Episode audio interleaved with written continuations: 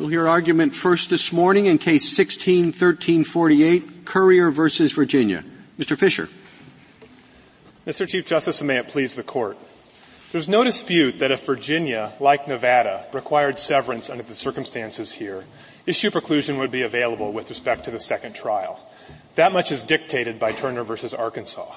Doesn't so the only doesn't, I'm sorry, why do you say that? Meaning, what Nevada says is uh, no severance if both parties consent. So why isn't that exactly like Nevada? If you hadn't consented, severance would have been required, correct? So my understanding of Nevada law, and just um, without getting into the weeds of exactly what any particular other state law than Virginia requires, but all I'm saying is if, if state law required severance under the circumstances here without well, it requires severance unless both parties agree. That's what Virginia law says. You're right. Right. So I'm distinguishing Virginia law from a state like Nevada or a state like Arkansas and Turner that just simply demands severance, and it's not. I, I don't know why that's not the same. Oh, Meaning I think it, we think it is the same, Your Honor. So what I'm trying to say is, is that in a state that demands severance, all agree, even my opponents agree, that issue preclusion would be available. That's Turner. That's Turner. All right. Our so case, Turner says that. Why is this any different? This I don't says, think it is. Okay. I, I, don't think it is. And so the only question in this case, though, is whether the fact that Virginia law, as you say, Justice Sotomayor, allows both parties to agree to have a joint trial instead of the default of severance, whether that makes a difference. Well, what and to we default, think, to sort of bracket this problem, what about a jurisdiction like the, the U.S. courts where severance is not required, where it says nothing about severance? I think there's some variance, Your Honor, across the federal courts. But to take your question All right, of, well, of take one the, like take the the model of a jurisdiction that says nothing about severance of of, of this uh, claim uh, of uh, charges like these. Well, we think the answer there would be the same as well, but I would concede it would be a slightly harder case. But the point, and there are two distinct reasons why consenting to severance in this situation, or even Justice Alito in the hypothetical you describe, should not waive the right to issue preclusion. First, the issue preclusion is a distinct right from the right against multiple trials. And simply consenting to separate trials is not inconsistent with later invoking issue preclusion. and the second is that, is that distinction that it's not like claim preclusion, um, more academic than real. That is, in this case, suppose you're right and there can be no retrial of the breaking and entering or of the theft. What's left? What would a prosecutor, could a prosecutor real, realistically put on any case for the felon in possession charge? I think, Justice Ginsburg, it might be a challenge in this case, but it is certainly not theoretical in every case. And not even necessarily in this case, depending on how the state would set out to prove the gun charges in the second trial. And I think this is brought out most clearly in the Wittig opinion that Judge Gorsuch, then Judge Gorsuch, wrote for the Tenth Circuit. Uh, and that opinion makes it very clear that what issue preclusion provides is the right, as, as the court put it there, to be tried in a particular way.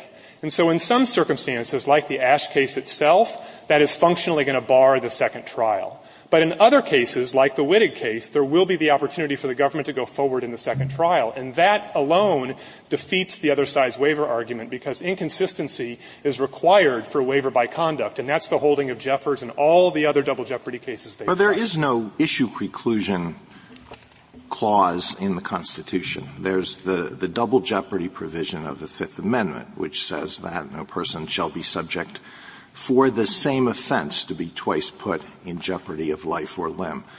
so isn't Ashe, doesn't Ashe simply provide one definition of the same offense? Yes, that's what the court said in Yeager. And I think to, to bring that out a little more fully, what Judge Friendly said in the Kramer opinion, and which we think is correct, is when somebody is tried for technically a second crime, but one which depends upon proving allegations the first jury necessarily rejected because it arose from the same transaction and the jury decided those issues against the prosecution, then you are functionally being tried for the same offense. Yeah, but in Jeffers the court held that when uh, the second trial involves the same offense under the Blockburger test, uh, and the defendant consents, the second trial can go forward. So why should it not follow that when the defendant consents, if in fact that is done, uh, and the second trial involves the same offense under Ashe, this rule should be the same? Well, be, for two reasons, Justice Alito. The first is, is because at that level of generality, I see your point, but if you look at the specific right involved, in Jeffers, the defendant requested two trials and then tried to stop the second trial. So that is fundamentally taking inconsistent positions. Here, Mr. Currier simply consented to separate trials. He didn't object to the second trial as such. He just said, you cannot try me in the second case by reproving, by trying to prove allegations that were rejected in the first. But wouldn't it be odd to say that the defendant in Jeffers has a lesser double jeopardy right when what he is asserting is consistent with what the double jeopardy clause was originally understood to mean? Whereas in a situation like this, what the defendant is asserting is uh, something that was developed by our cases uh, in the modern era, but was not what the double jeopardy clause was originally intended to mean. So when the defendant is asserting the core double jeopardy right and says, "I want a second trial," there can be a second trial. But when the defendant is asserting this new uh, elaboration of the right, there can't be a second trial. Isn't that rather odd? We don't think so, and let me leave aside for the moment the question whether Ashe is true to the original understanding and just distinguish Jeffers in this way, which is Ashe deals with the inviolacy of acquittals. And that, Justice Alito, is the molten core of the, of the double jeopardy clause. The right not to be tried again for something of which you've been acquitted. And so what the court said in Ashe and what Judge Friendly said in Kramer before it was, the core of the double jeopardy clause does indeed uh, preclude retrials following acquittals, and to have that guarantee, that historical guarantee, have meaning in modern times, it needs to apply to the circumstances here. Mr. Fisher, go ahead. Uh, first, you had a second point you wanted to make, and then I have a question. Thank but you. I just wanted to hear your second Thank you. point. I'll get it on the table. The second, and this is the second point to Justice Alito as well, which is the competing interests involved in a case like this as compared to Jeffers are dramatically different. And if I could give one more sentence on that, the reason why is because here we're dealing with an acquittal as opposed to a conviction or simply a mistrial. And on the other hand, because we're dealing with an acquittal and because we're just imposing issue preclusion, the prosecution has a full and fair opportunity to prove all of its charges. And so that's what's being taken away from the prosecution in cases like Jeffers and why the court says it's not fair. But here, the prosecution by definition has an opportunity to prove all of its allegations and the second trial is precluded only to the extent that the prosecution would try to retread that ground. Here, here's my question. Suppose that um, in this case, uh, the court had made very clear to your client the consequences of agreeing to sever. In other words, suppose that there had been some kind of colloquy and the court had said, you know, if you agree to this, one of the things you're agreeing to is that uh, there, there, you, you won't be able to get issue preclusive effect. Would that be perfectly fine? Well, first of all, Justice Kagan, it would not be okay under Virginia law, but setting that part aside, um, I think that would be a very different question for two reasons. One is you'd have express waiver in that hypothetical if Mr. Currier agreed to that procedure. And here, I think all agree this is a waiver by conduct case. Do all parties? So what you would, please. Continue. Oh, so what you would have there is an unconstitutional conditions question, and I think the court those are very hard questions and depend very much on the facts. I mean, I guess the, the reason I ask this is because it seems to me that uh, maybe the problem in this case has to do with the fact that people just don't know what the background rule is, and that we could establish a background rule almost whichever way we establish mm-hmm. the background rule, and people would then be aware of the consequences going forward when they agree to sever. Well, as I said, if you establish the background rule in our favor, I think everything is fine. If you were to establish the background rule the other way, or if a state were, if a state were to, you'd have an unconstitutional conditions question. Is, is it clear that under Virginia law there could not be a, a joint trial? There could be a joint trial, Justice is it, Kennedy. Is it clear that, that severance had to be had to be ordered? So the Hackney case, which is cited in the briefs, lays out Virginia law, and what it says is the trial court must sever unless both parties agree to joinder. And here, both parties consented to the default severance procedure. That's at JA 47 and 48. Mr. Fisher, but, but isn't that, isn't, doesn't that really set up a waiver? Isn't that something like a waiver if he doesn't agree? Well, we don't think, we don't think simply agreeing to what the state wants to have in the first place, both as a matter of state law and the prosecutor in this case, should saddle the defendant with waiver by conduct. But if you think, if you're still not persuaded by that, I would give you the two other reasons I gave Justice Alito, which is to say waiver by conduct can be established only by inconsistency of positions, and there's no inconsistency in Mr. Currier's positions, and the, the equities or the competing interests are completely different than all of the double jeopardy cases in which they find waiver. It's important to recognize, Justice Kennedy, all the other side's cases that deal with waiver or waiver by conduct or whatever the court calls it in those cases all deal with the right to multiple trials. They all deal with people who were convicted or there was a mistrial. They don't have a single case, and the court has never held that the right to the preclusive effect of an acquittal in any form, whether it's claim preclusion or issue preclusion, uh, can be waived. Are there any so, cases where there are bifurcated trials? In other words, the jury is the same jury, but they try the breaking and entering first and the felon in possession second? And if so, would uh, issue preclusion apply there as well? So there are no cases from this court dealing with bifurcation. Uh, the Indiana amicus brief describes the fact that some states actually handle this situation by bifurcation, and we think the outcome there and the rules there would be the same as in severance. Mr. Fisher, what would happen in those bifurcated trials where um, it happens routinely in the Second Circuit? Same jury, you try the breaking and entering first or the robbery first, and then you try the felon in possession. Would double jeopardy bar the trial of the gun once there's been a conviction on the first charge, on the robbery or the breaking and entry? Not if there's a conviction, Your Honor, but if there's an acquittal. Under Jeffers. Under Jeffers. But uh, you're, what you're saying is if there's not, if there's an acquittal, that issue preclusion would bar the second trial. That's right. And I think that's maybe it's Turner. That's, that's Turner. It's also Yeager. I think it's important for the court to understand how close this case is to Yeager. By the and, way, and, it was the government who went to the defendant and said consent to or agree to the severed trials? So my understanding is, is that during pretrial proceedings, the government, or sorry, the state, the Commonwealth, uh, re- re- reached out to the defense and said, it looks like we have to sever in this case. Do you agree? The defense said yes. And so that's reflected, as I said, at pages 47 and 48. And just so we state the default rule clearly, to have a, to have a joint trial, both parties have to agree. Otherwise, law mandates severance. Correct, and that's clearly in Hackney. But if I, I could return that, to... I, I, thought that under Powell, if you're, you're convicted uh, on a count that is inconsistent with counts on which you've been acquitted, that that's, that's still a conviction. That is, Your Honor. I'm glad you asked about Powell because it brings me back to Yeager. And so let me distinguish the two cases. What Powell says is that if a jury simultaneously convicts and acquits, on, on, counts that are in, in an inconsistent manner. Uh, we accept that verdict in all of its form, as you know. Uh, and the reason why is because the acquittal cannot be taken to establish any facts against the prosecution. But what Yeager holds is that even in a circumstance where the prosecution just brings just a pause. Why, why is that? Because it's out of respect for the jury, Your Honor. That's the thread that runs through these cases. And in Powell, the court said the jury might have been exercising mercy as is its right, and so we're not going to upset the acquittal any more than we're going to upset the conviction in the other direction. So we have respect for the same jury, but not for two different ones? Well, and the same, in the same, under the same indictment? No, but we, you know, it brings me right back to Yeager. So we haven't had the second jury at the time issue preclusion is invoked. And so remember what happened in Yeager. The prosecution brought all of its charges at once.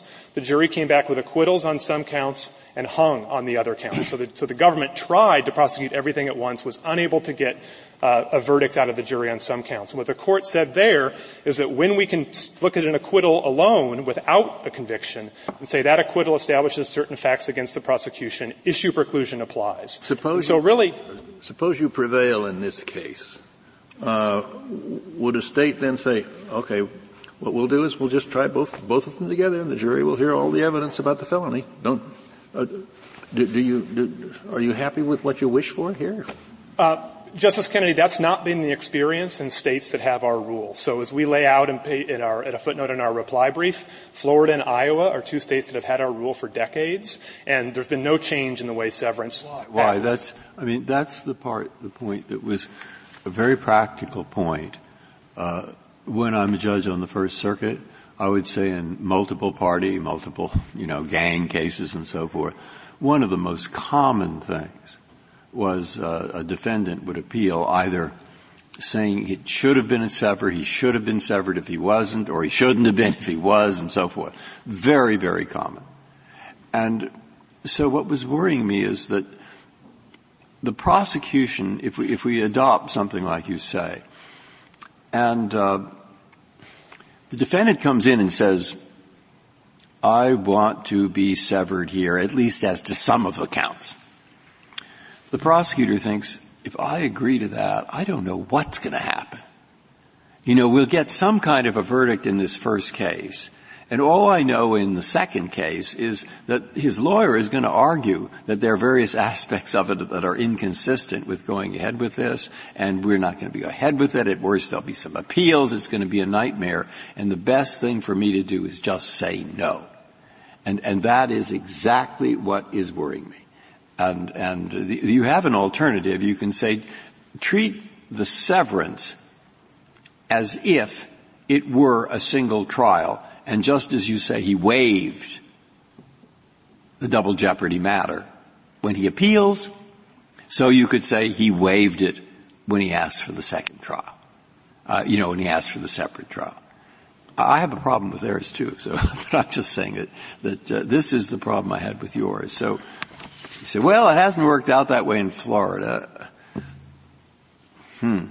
Well, as, as, I say, to the extent we have empirical evidence, it, it, it supports my position. Why wouldn't it work you, out let, that way? Let me tell you two reasons, yeah. Justice Breyer. So the first is remember why severance is is, is the default rule here in the first place. It's because of the confounding influence that prior convictions have on a jury's ability to reach accurate verdicts.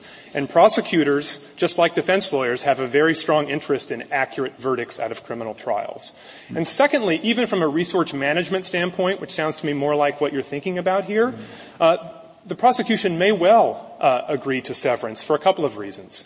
Uh, one is because if, if the prosecution gets a conviction, the prosecution can choose to try its stronger claim first. If the prosecution gets a conviction, the prosecution can do just what the state suggested it was going to do here, which is just drop the second charge because it's a less. There will be reasons, but I'm worried and about it. Run concurrent. I'm worried about other that there are other situations, and the most common claim was I should have been severed and I wasn't, or vice versa. They never win. I mean, the claim hardly ever wins. It's really left to the trial judge. And so I, I, I recall that. Well, we don't have a problem leaving uh, severance decisions to trial judges according to the various rules across the country. All we're saying is no, I'm not. That isn't. I'm just so worried about this prosecutor who now is going to take the government's position against and throw in a very big trial with 19 defendants some guy who happened to be on the corner, you know, and uh, the jury isn't going to distinguish among them and you see where I'm Remember, going. Remember though, Justice Breyer, I don't think prosecutors are going to necessarily act that way because they have an interest in justice just like the defense does. And secondly, think if they play it out in their minds, if they get a conviction in the first case, they're very likely to just drop the second case. Or if the second case is also important, the defense at that point is likely to plead because he's already been to trial on roughly the same Mr. Fact. Fisher, don't we have a case that says uh, this issue preclusion is only between uh, the same parties? Yes, you do, Justice Sotomayor. And we have a case that says if a, another defendant gets an acquittal, that doesn't help you. That's Standefer. That's right. And so Justice Breyer, I think is, to the extent you're asking about other defendants, that's a separate problem, but I think you're also asking about same defendants. And let me just continue to play that out for you. So you, even when the conviction happens, it's going to be very unlikely uh, that, that there's going to be a, a, drain on resources or any problem. Remember, an acquittal in the first case is going to be very, very rare, as they are in criminal cases. But do you think when an acquittal happens? I'm sorry. oh, I'll just finish my sentence. When an acquittal happens, the prosecution then may well drop the second charges. But if the prosecution pushes ahead, that's exactly what the double jeopardy clause is concerned with. Is, is there anything to indicate that the result would be different? Would have been different in Jeffers if the first trial had been an acquittal? Well, the justice who wrote Jeffers, Justice Blackmun, signed on to Green as yeah, later said, on, saying yes, it would have been different. He said it later, uh, but yeah. the double jeopardy clause doesn't draw a distinction between convictions and, and, acquittals, does it? Well, in case after case, I think Scott is the best example I could give you, where Chief Justice Rehnquist went on at great length about how there's a special place for acquittals under the double jeopardy clause, and special rules apply to acquittals. Uh, just, just take for example uh, an appeal for appeal uh, for sufficiency of the evidence. Uh, if the appellate court finds that there's insufficient evidence and therefore the defendant should have been acquitted, he cannot be retried. On the other hand, if the appellate court finds that um, simply there was some other error in the case, uh, he can be retried. So the double jeopardy clause does already distinguish in multiple ways between acquittals and well, convictions. But not entirely. The, the, the distinction doesn't hold up in Bravo Fernandez. Well, Bravo Fernandez, as I said, is a case like Powell. And so let me be clear what yeah, I, I mean so. when, when I say acquittal. What I mean by an acquittal is not simply the piece of paper of an acquittal, but an acquittal that we can say establishes an issue of ultimate fact against the prosecution. And so when we have an acquittal like that, which is what we had in Yeager, and which was distinguished from the situation in Powell and later distinguished from Bravo Fernandez, then that acquittal has issue preclusive effect. And the court has never held to the contrary on those facts, and that are clearly our facts here. And it's clearly Turner as well a case where the prosecution is forced to wait for its second case, be, for the second counts to be tried. But as soon as a jury comes back with an acquittal, uh, the double jeopardy clause and indeed the Constitution in general vests that acquittal with special inviolacy. Uh, and this goes all the way back to Justice Story's commentaries where he said that that, that acquittals have to be, uh, that the purity and dignity of acquittals needs to be respected, and that is a core purpose of the double jeopardy. Suppose I'm still interested in what happens if you prevail.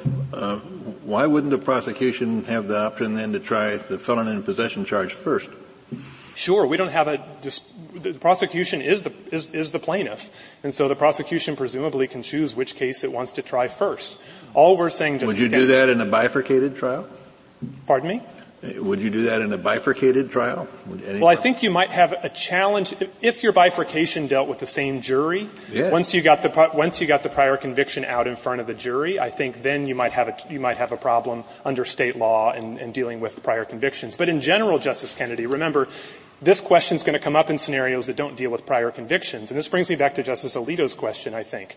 You know, the other side's position here is not just that in a case like this, issue preclusion wouldn't be available. The other side's position, I think, leads inevitably to the conclusion that if there were a greater and lesser offense, and the first trial was for the lesser offense, and the defendant was acquitted, that in this situation the defendant would not even be able to invoke the right to issue preclusion. Uh, and that I think is a highly unjust result. And so the prosecution. The, the issue preclusion uh, was taken over into the criminal context in Ashe, but it originated in civil cases.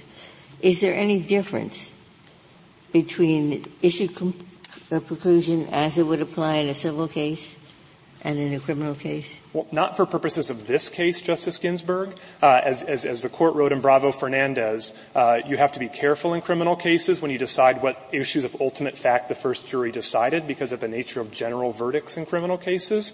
But as to the scope of issue preclusion, once you establish what issues of ultimate fact were decided against the prosecution in the first case, it's exactly the same rule. Mr. Fisher, are we confident that uh, civil issue preclusion would apply in circumstances like these? um, where a party consents to a bifurcated trial, or might it be more law of the case where it's more equitable?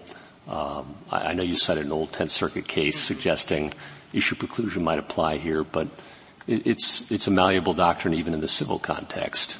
Um, and when a party consents to two trials, it may or may not apply. And law of the case, if it's the same jury and bifurcated, it it very well might not. So what do we do about that? So let me say two things, Justice Gorsuch. First, we looked as hard as we could, and we're only able to scrape out a few cases. An the unpublished other, New York uh, District Court. We cited opinion. what we found. Yeah. Uh, the other side, I don't think disputes. You can ask them, but I didn't take them to dispute our our representation based on civil law, uh, uh the civil side of things. And also, I'd point you to Judge Friendly's opinion in Kramer, uh, where on page 917 he surveys older cases from this court that are civil. In those cases, the Keokuk case is but one. You agree in civil cases, or maybe you wouldn't. Tell me if I'm wrong. That in civil cases, it's not a foregone conclusion that issue preclusion would apply in these circumstances.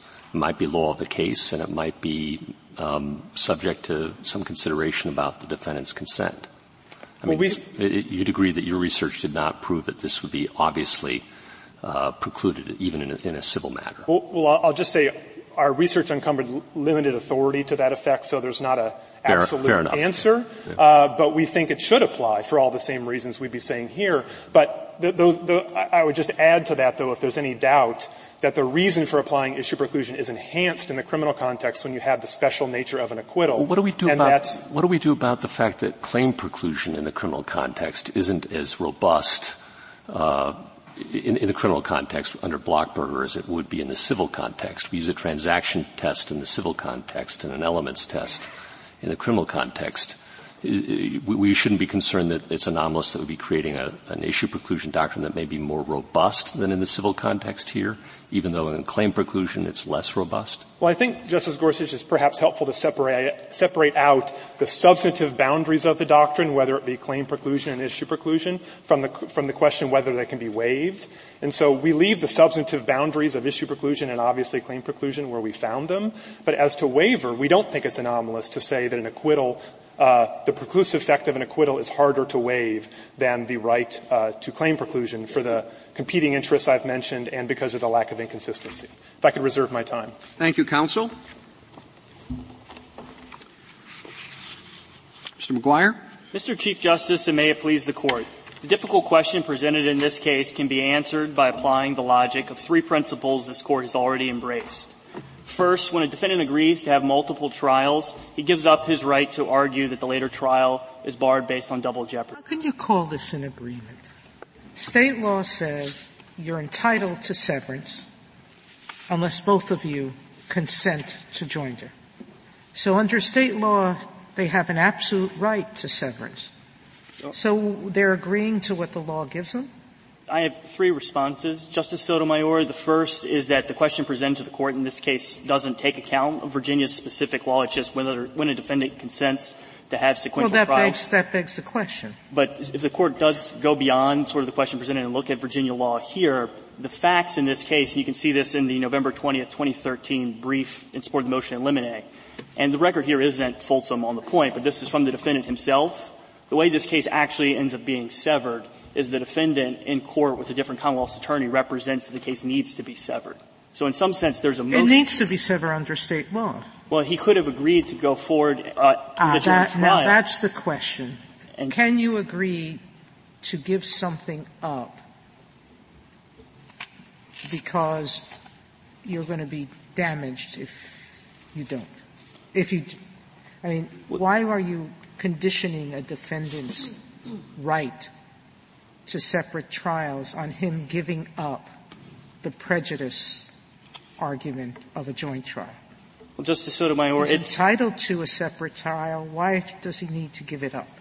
Well, so what Virginia has done is confer an extra benefit on criminal defendants in cases like this, where they can have the choice of it's having severance. Benefit, it's not a benefit; it's a right. Well, it, it, comes from, it's an interpretation of a state judicial rule of procedure by the Court of Appeals. The Virginia Supreme Court has never said that this is actually what is required as a matter of Virginia law, so in a sense it's unsettled, but it's a extra benefit. So there's no right to an appeal, but we have said no constitutional right to an appeal, you're entitled to it statutorily, but we've said it's unfair, a Hobbesian choice to force a defendant to give up his right to appeal to retain his double jeopardy rights. Well, that's so. Why is it not a Hobson's choice to be forced to give up the prejudice of a joint trial in order to retain your double jeopardy rights? Well, I think Your Honor is talking about Green, the case mm-hmm. there. And so if we look at Green, what the court there said was you do in fact give up your double jeopardy right with respect to the conviction that you appealed.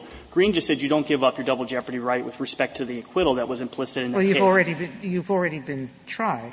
Right. And so you, in that case, there was no act that you, that we would say constitutes waiver before the appeal. The appeal doesn't waive the acquittal that predates the appeal, but the appeal waives the conviction piece of that case. Here, we don't think there's a Hobson's choice at all because the court has always looked at the prejudice associated with prior felony status as a matter of evidentiary rule. And so there's not a constitutional due process argument on the other the side. State, the state has made a different determination. The state has said that presumptively these charges are prejudicial if they're tried together. And presumptively we won't permit it. Well, what Hackney says ultimately is that the, Virginia wants to give extra protections to criminal defendants in this context to allow them to have control over the proceedings which is what this court has generally speaking no, but that's not true because it gives not just the defendant but the state the right. The defendant can't do it by himself or herself. The state has to agree to it as well. Well, there's no suggestion in this case that the state would not have wanted a joint trial. The presumption in no, Virginia. It went, it didn't ask for one. What it said to the defendant was, we have to sever, you agree? And the defendant said, yeah, we have to. That's the representation based on Hackney from the Commonwealth's attorney. If the defendant, for example, was going to testify at the trial and he knew that his prior status was coming in anyway, he may very well prefer to have a single trial, and he could have brought that forward to the Commonwealth attorney's attention, and there's no sign that they would have said no to that procedure. And so what we think under Hackney is you look at what the defendant himself did. Here the defendant consented. In the case where the defendant wants to have a joint trial, but the Commonwealth forces severed trials, we wouldn't argue waiver by conduct in that case. Well, Mr. I'm sorry. I, I, it's complicated, and I keep trying to simplify it. and, and tell me what's wrong with this simplification. Right, let's take two examples, or three. Example one. Right? The defendant is accused of two crimes, A and B. He is tried first on A and acquitted. Then a few months later, the prosecution decides B. Now, nobody objects, do they? Two totally separate trials, no nothing, that this issue preclusion thing applies in B. However it applies. I mean, however it applies, it applies in B. Is that right? That's right, Justice. Okay. Now let us take example two. Example two is they decide to try both A and B in the same trial. Now here, if he's found guilty of one, even if it's totally inconsistent, the verdict stands, right? That's right. And the reason it's right is because this is in a sense allowing a little bit of jury nullification in. We think, well, the jury thinks that's a fair thing to do. Okay? Now, if those are the two examples, we have here example three. It is a different jury, but it once was not. So since it is a different jury, our reason for allowing the inconsistent verdicts in my example no longer exists. This was not a jury that saw the whole thing. It was a jury that only saw this case. And therefore, let him assert the double jeopardy, whatever it is, because our reason for not doing it isn't there. Now, of course, we'd have to have a corollary, unfortunately, for, what did you call it, the, the bifurcated jury because there it is the same jury. I don't know what to do about that one. but but uh, uh, the the uh, in the in these three see my three examples I just say is the reason for example one there in our case answer no so treat it like two separate trials and by the way if the prosecutor has a problem he can always insist on a written waiver if the defendant really wants the separate trial all right so what's wrong with my examples so, Justice Breyer, I think the way you've approached that hypothetical is to bracket this case with the issue preclusion cases, Powell, Bravo, Fernandez, and Yeager. What we think the right set of cases for the court to look at in deciding the issue here are the multiple trial right cases where the, what you, you don't necessarily look at the acquittal that came up in the middle of the trial. What you ask, or in the split proceedings here, what you ask is did the defendant take an act before the acquittal arose that presupposed he would have two trials? And so here, under consistent with all the precedent on mistrials or motions to dismiss, you have a case where the defendant agreed to have the prosecute agreed to have two trials ever before he was acquitted, and he necessarily undertook the risk of well, inconsistent verdicts. Mr. McGuire, I mean, it's one thing to say, as we've said many times, that when you say, I want two trials, that what you've given up is the right to object about two trials, right? That really is inconsistent. If you're insisting on multiple trials or preferring multiple trials, then you can't assert your right against multiple trials. But that's not this case. Somebody can say, I want two trials, and still have it in his view that in that second trial, normal issue preclusion principles will apply. So sometimes that will prevent the second trial, but sometimes it won't prevent the second trial because the government can prove its case another way. And so there's no inconsistency of the kind that exists in claim preclusion in this kind of case, is there? Well, there is, Justice Kagan, because issue preclusion has to be understood as part of the three core protections under the double jeopardy clause. And so the hypothetical that you spun out there suggests that issue preclusion does serve to bar only evidence in some cases and not necessarily preclude a trial. It's important to note that in none of this court's cases addressing issue preclusion has that ever been the result. Well, I don't, I don't understand what that means. Uh, the, the, the Solicitor General says that as well in its brief, and I didn't understand that either. Because surely the government doesn't mean that if the government couldn't prove their case another way, the government could try to do so, right? I mean, if the government could prove their case another way, then the trial isn't barred, right? the trial goes forward with the government proving its case another way. Well, we would say, Justice Kagan, is that just means issue preclusion doesn't apply at all in that case, because when issue preclusion applies in the criminal context, it serves only to bar the trial. And Dowling really is a good example of this, dealing with 404B identification evidence. In that case, the defendant had been well, acquitted. Whatever you call it, the point still stands that the defendant is in a position where it's perfectly consistent to say two things. Yes, I would like uh, two trials and in that second trial, I expect that issue preclusion principles will apply. That's very different from the kind of inconsistency that we've pointed out in the past, where the government can't, where the person can't say on the one hand, I want two trials, and say on the other hand, I don't want two trials. Well, just saying, I think we're maybe speaking past each other just a little bit. Let me try again to be a little bit clearer, which is our position is that once the defendant says in the second trial, I want to argue issue preclusion, issue preclusion principles would apply to limit the government's theories. That issue preclusion doesn't do that, and that this court has never held that to be the case. In fact, in the briefing in Ashe, the briefs disclaimed that they were ever asking the court for a rule on that fashion. So what we would say is that when you raise issue preclusion, when you say, I want to raise that to bar the, tr- to do something related to the double jeopardy clause, the only thing you can be saying is that the second trial cannot go forward at all because the same ultimate fact from the first trial has to be proven in the second one.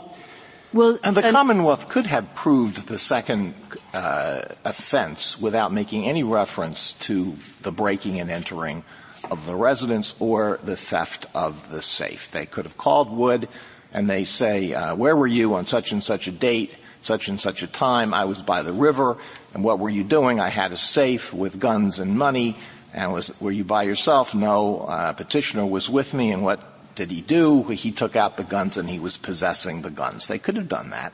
But I bet if uh, they had done, I, I don't think Mr. Fisher would say that that would be okay.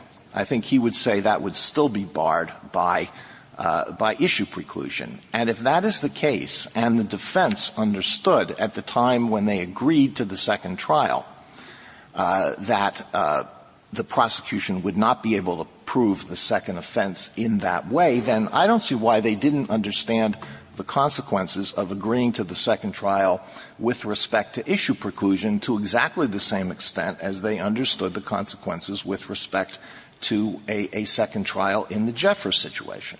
We think that's exactly right, Justice Alito, and it's also important to uh, explain why having an evidentiary rule here would be problematic in a number of ways. For example, here one piece of evidence that comes a lot, up a lot from my friend on the other side is the cigarette butt with the DNA that was found in the car, and they say, well, that didn't get into evidence at the first trial, but it was introduced at the second, so in some sense in, you're seeing the dry run problem.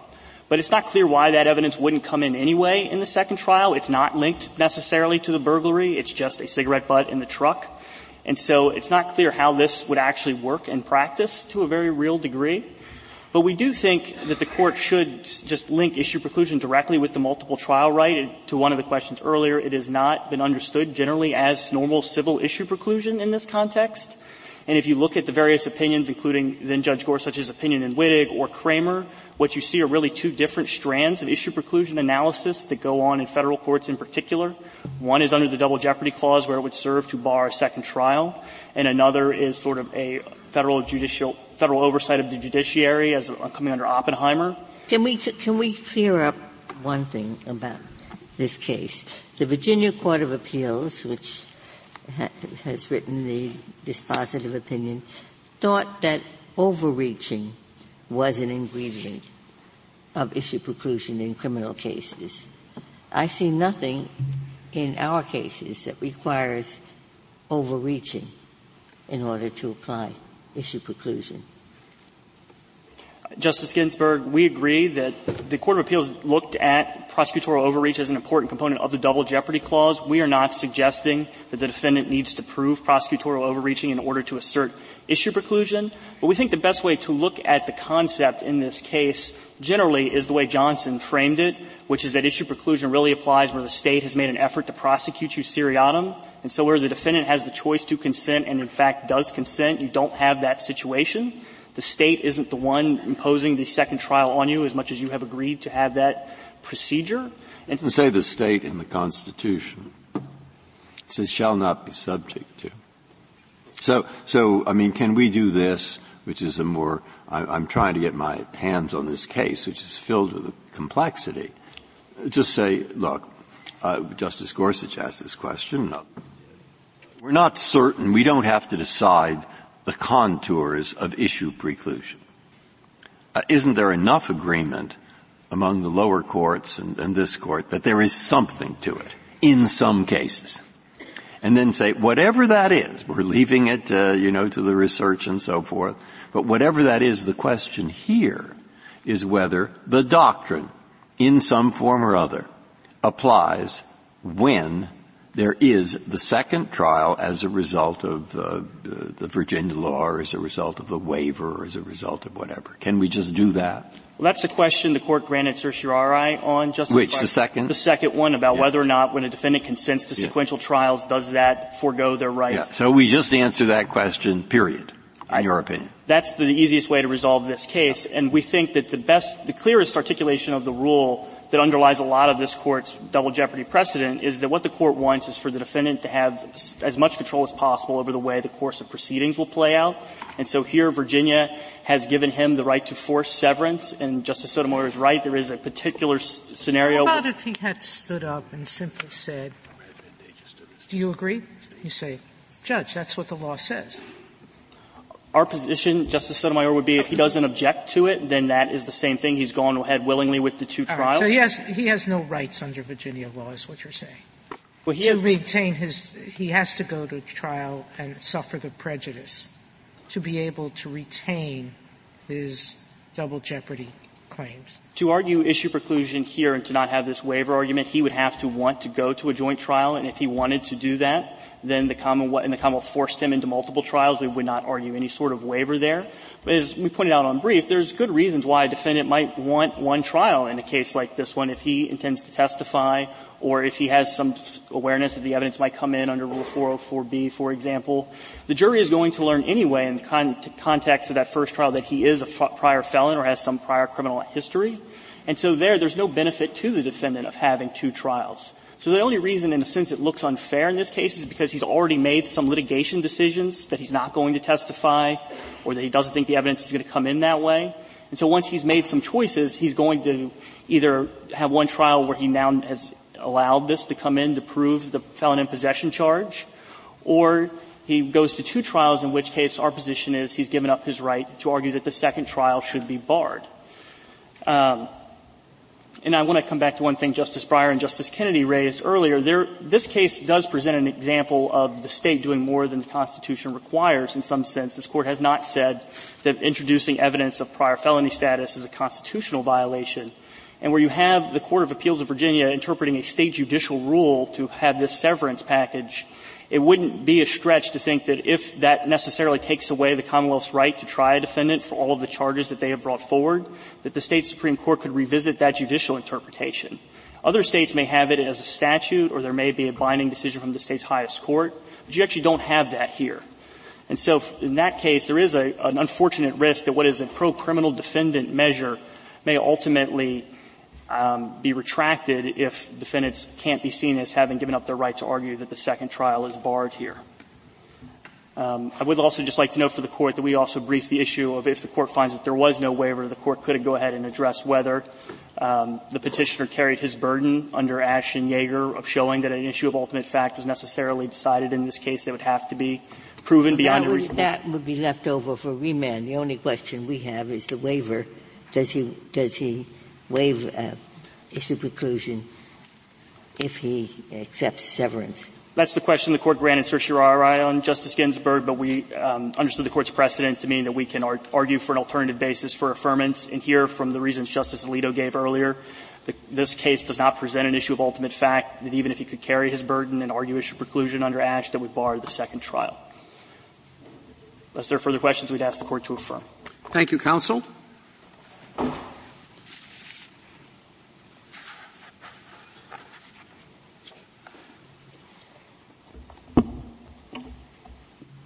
Ms. Ross? Mr. Chief Justice, and may it please the Court. The Double Jeopardy Clause provides defendants with a right against multiple trials for the same offense, but it does not protect a defendant from the consequences of his voluntary litigation choices.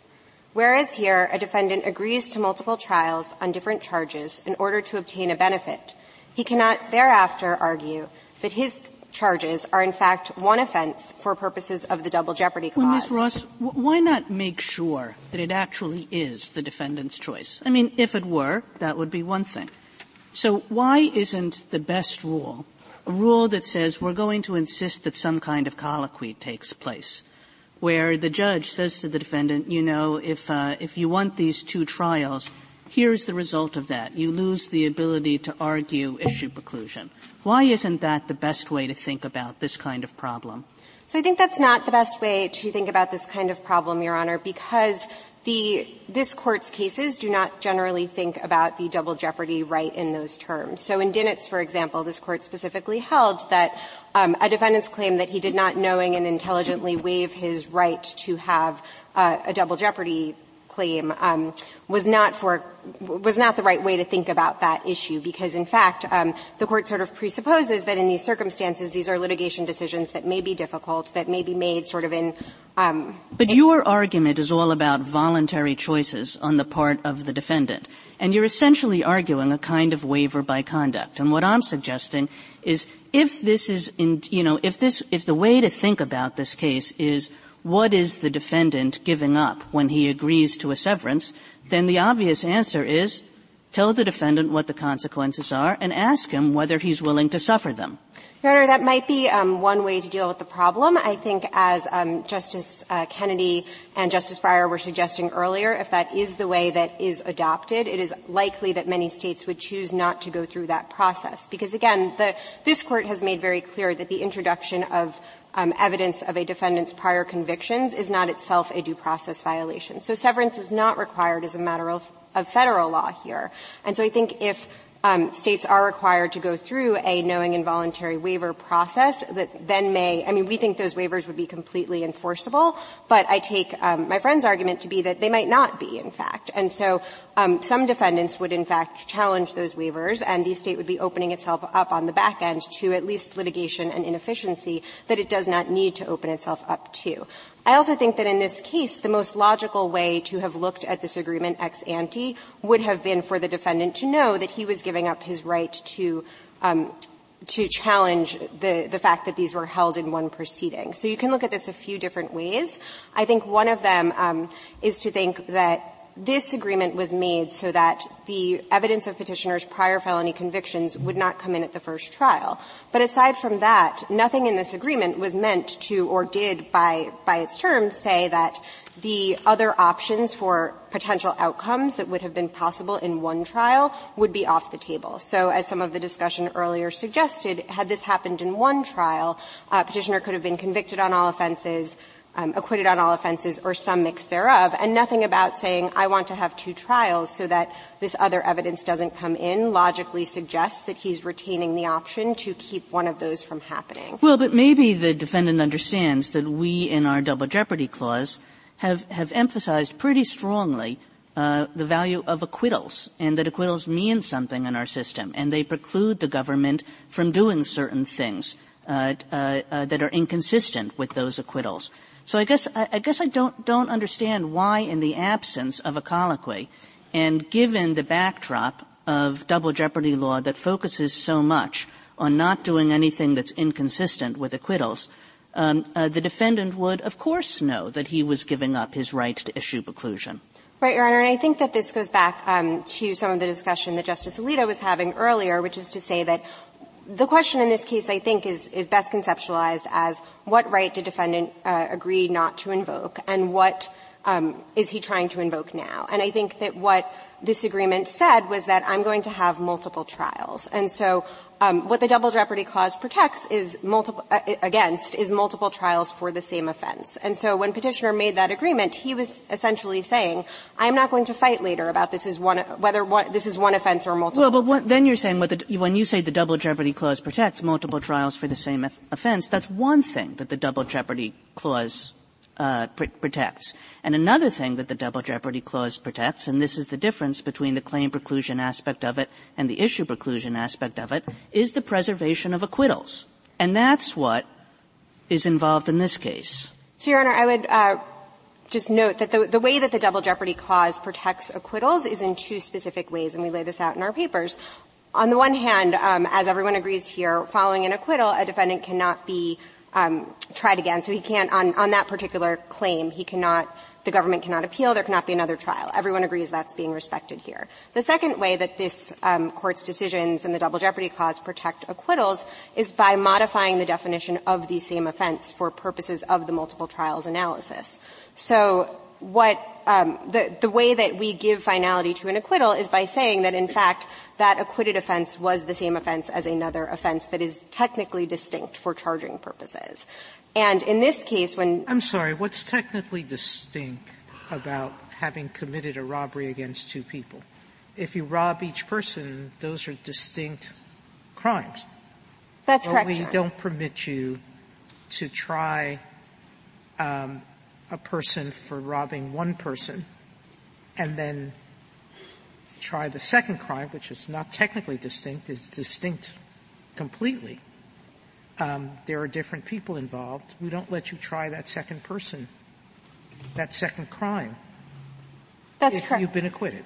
That's correct, Justice Sotomayor. And um, the reason why we don't allow you to try that second acquittal or that second offense is because, for purposes of the double jeopardy clause and for purposes of how we define the same offense, we say that in those circumstances, just as in Blockburger, we say that sometimes things that are technically distinct, meaning they're in different code sections, are the same offense because they have overlapping elements. Here we say that they're the same offense because they have over uh, an issue of ultimate fact that the prosecution necessarily must prove in both cases. But they wouldn't be the, they wouldn't be the same offense. The claim preclusion first. In the Ashe case, um, multiple victims.